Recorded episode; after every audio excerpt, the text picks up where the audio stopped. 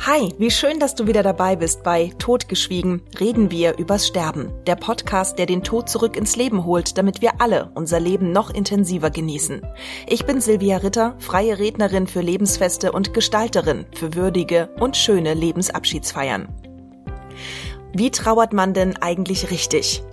Gibt's dafür ein Patentrezept? Gibt's irgendwas, das man falsch macht oder das man richtig machen kann?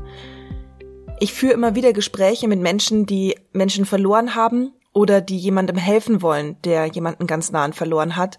Und da stelle ich immer wieder fest, dass es genau das eben nicht gibt, das Patentrezept. Es gibt ganz viele Dinge, die man als jemand, der helfen möchte, in Anführungszeichen falsch machen kann.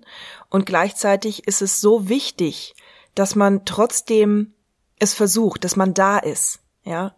Und ich möchte heute vor allem auf die Dinge eingehen, die man richtig machen kann. Wenn du jemandem helfen möchtest, der akut in dem Trauerprozess steckt, dann rate ich dir als allererstes für diese Person wirklich physisch da zu sein.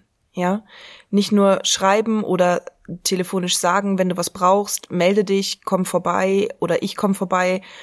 Das hilft in dem Moment nur bedingt, weil diese Person möglicherweise es nicht schafft, von sich aus auf dich zuzugehen. Möglicherweise ist sie so verhaftet in ihrer Trauer, dass sie nicht zum Telefon greifen wird, um zu sagen, hey, komm doch mal vorbei, ich fühle mich einsam. Vielleicht schaffst du es auch, dich selbst in diese Situation reinzuversetzen, auch wenn du vielleicht noch nie jemanden verloren hast. Wenn du in dieser Trauer drin steckst, dann wäre es vielleicht für diese Person ein weiteres Zugeständnis von Schwäche oder man denkt gar nicht großartig darüber nach, warum man jetzt nicht anruft oder um Hilfe bittet. Viele Menschen tun sich auch wahnsinnig schwer damit, um Hilfe zu bitten. Sie tun sich aber viel, viel leichter damit, Hilfe anzunehmen, wenn sie einem wirklich entgegengebracht wird. Und das heißt für mich, dass ich wirklich vor der Tür stehe, dass ich vielleicht ein bisschen was zu essen dabei habe, auch wenn ich nicht erwarte, dass es gegessen wird, weil oft ist der Appetit eben auch nicht so da. Und dass ich da bin, für diese Person, ja. Ich versuche nicht, alles wieder gut zu machen. Ich versuche nicht, den Schmerz zu lindern oder ähm, klein zu reden oder wegzureden. Es gibt so viele gut gemeinte Sätze, die aber leider genau das Gegenteil bewirken. Ja, um da mal ein paar Beispiele zu nennen, das sind so Sätze wie es wird alles wieder gut, du musst auch mal wieder nach vorne schauen, guck mal, er hatte doch so ein schönes langes Leben, es kann sein, dass sich das ein oder andere tröstlich für jemanden anfühlt und für den anderen ist es aber nur eine sehr schmerzhafte ja Plattitüde, weil er sich in seinem Schmerz gar nicht gesehen fühlt dadurch.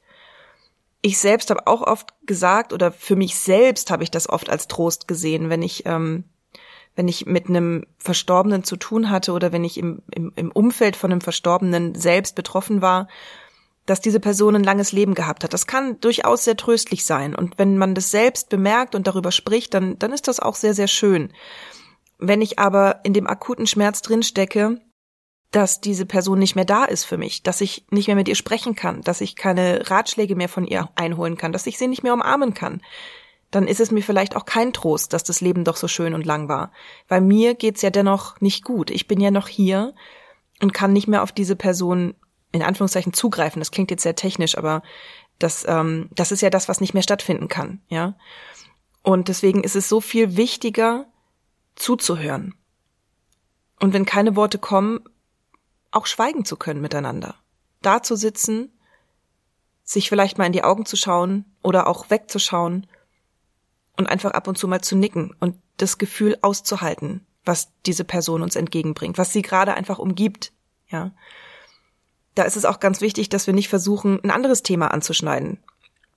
Auf andere Gedanken bringen kann in der Hinsicht funktionieren, wenn wir wirklich mit Aktivität kommen. Ich erinnere mich da an meine ähm, Reitfreundin, die nach dem Tod meines Papas zu uns nach Hause gekommen ist und gesagt hat, so, wir gehen jetzt eine Runde reiten.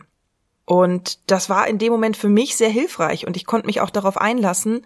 Und das war eine sehr, sehr schöne körperliche und, und, und psychische Ablenkung von dieser Situation und mich auch einfach rauszuholen aus der Situation. Aber das heißt nicht, dass das ähm, grundsätzlich funktioniert. Und wir können immer das Angebot machen Und wenn wir aber spüren, die Person braucht gerade was anderes, dann ist es ganz wichtig, dass wir da in der Empathie bleiben und nicht mit unserem vorgefertigten Plan, dass wir den dann durchziehen, sondern dass wir gucken, was braucht denn die Person, weil es ist so viel wichtiger in dem Moment nach dieser Person zu gucken und nicht zu sagen, hey, ich habe jetzt hier einen super Plan und den machen wir jetzt, weil das oft total dann ja an der Intention einfach vorbeigeht. Das, meine liebe Arbeitskollegin sagt immer, das Gegenteil von gut ist gut gemeint. Und die vielen gut gemeinten Dinge, die so passieren, sind oft ein zusätzlicher Ballast. Und so traurig das klingt, ist es dann für die Hinterbliebenen einfach auch nur noch anstrengend, wenn Menschen mit vielen guten Ideen kommen und man einfach entweder nur seine Ruhe haben möchte oder jemanden, der wirklich mal zuhört. Ich hatte da selbst neulich eine Begegnung auf der Straße bei mir hier im Ort, wo ich auch genau gespürt habe, die Person braucht gerade einfach jemanden zum Reden. Und da ging es gar nicht so sehr darum, dass ich irgendwas rede, sondern dass ich da stehe und zuhöre und in der Form durch meine Anwesenheit Trost spende. Und wir haben eben auch darüber gesprochen, dass einer der in Anführungszeichen größten Fehler, den man machen kann, ist, nicht zu kommen. Weil wir uns unsicher fühlen, weil wir Angst haben, was Falsches zu sagen, weil, weil wir mit der Situation überfordert sind. Ganz natürliche Dinge. Geht uns allen so.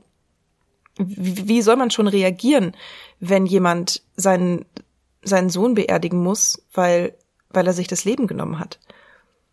Und dennoch ist es so wichtig, dass wir da sind, dass wir nicht wegschauen, dass wir vielleicht doch auch mal an der Tür klingeln und gar nicht viel sagen, weil Worte ja meistens in solchen Situationen nicht helfen, nicht ausdrücken können, was wir empfinden und schon gar nicht, was die Person empfindet. Die weiß ja oft selber gar nicht so richtig, was sie empfindet in dem Moment, weil so viel Schwere darin liegt.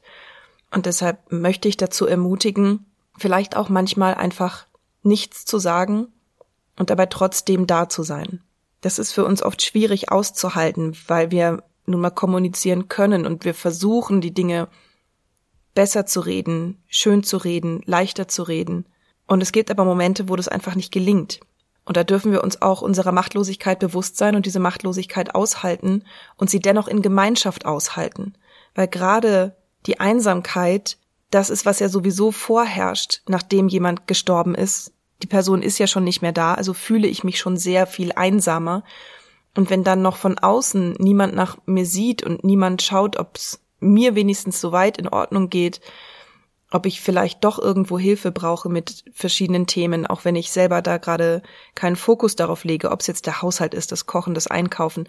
Es gibt viele Dinge, die dann erstmal hinten anstehen, hinten runterrutschen, die mir nicht mehr so wichtig vorkommen würden in so einer Situation, möglicherweise.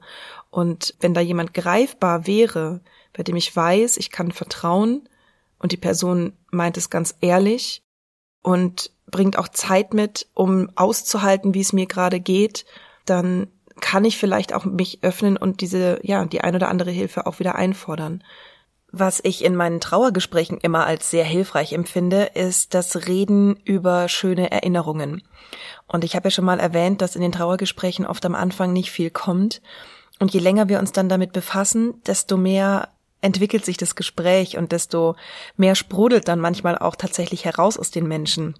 Und das erlebe ich als einen sehr tröstlichen Prozess für die Hinterbliebenen. Manchmal kann man sowas sicherlich auch im Gespräch mit den Menschen, ohne jetzt da ein äh, Vorbereitungsgespräch für eine Lebensabschiedsfeier zu führen, entwickeln. Das geht natürlich am besten, wenn man auch die verstorbene Person gut gekannt hat. Und sicherlich ist das kein Gespräch, was man mit der Brechstange konstruieren kann. Oh, weißt du noch damals am Lagerfeuer? Aber manchmal können wir das genau so eben einleiten. Und das habe ich tatsächlich schon festgestellt, dass das sehr, sehr hilfreich und tröstlich ist, im Prozess die Erinnerungen aufleben zu lassen, wenn die Person eben bereit ist, sich auf so ein Gespräch einzulassen.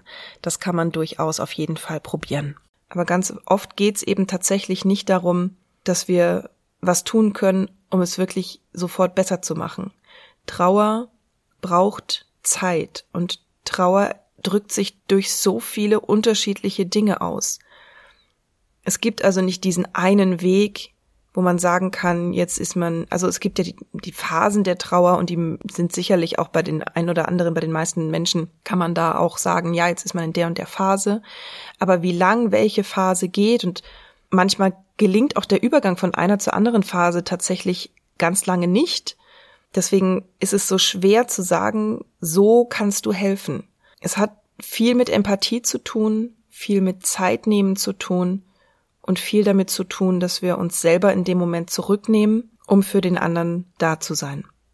Jetzt habe ich mich wahrscheinlich relativ oft an diesem einen Punkt wiederholt und doch gibt's oft nicht viel anderes zu tun. Und jetzt hoffe ich, dass ich den einen oder anderen dazu ermutigt habe, für jemanden da zu sein, der gerade in einem Trauerprozess steckt, der vielleicht auch schon vor ein bisschen längerer Zeit jemanden verloren hat und bei dem man sich gar nicht so richtig sicher ist, wie geht's denn der Person mit dem Verlust. Wenn du dich traust, dann biete dich an als offenes Ohr, als Gesprächspartner, als jemand, der zuhört, als jemand, der da ist. Das war meine heutige Podcast-Folge über den Umgang mit Menschen, die gerade trauern. Und ich danke dir für deine Aufmerksamkeit. Ich danke dir dafür, dass du dich dafür interessierst, wie wir mit dem Tod umgehen können und wie wir ihn zurückholen in unsere Gesellschaft, damit es einerseits die Menschen leichter haben, die gerade im Trauerprozess stecken und andererseits wir alle unser Leben noch intensiver leben, weil uns klar ist, dass es eines Tages vorbei sein wird. Dankeschön fürs Zuhören und Dankeschön für deinen Mut.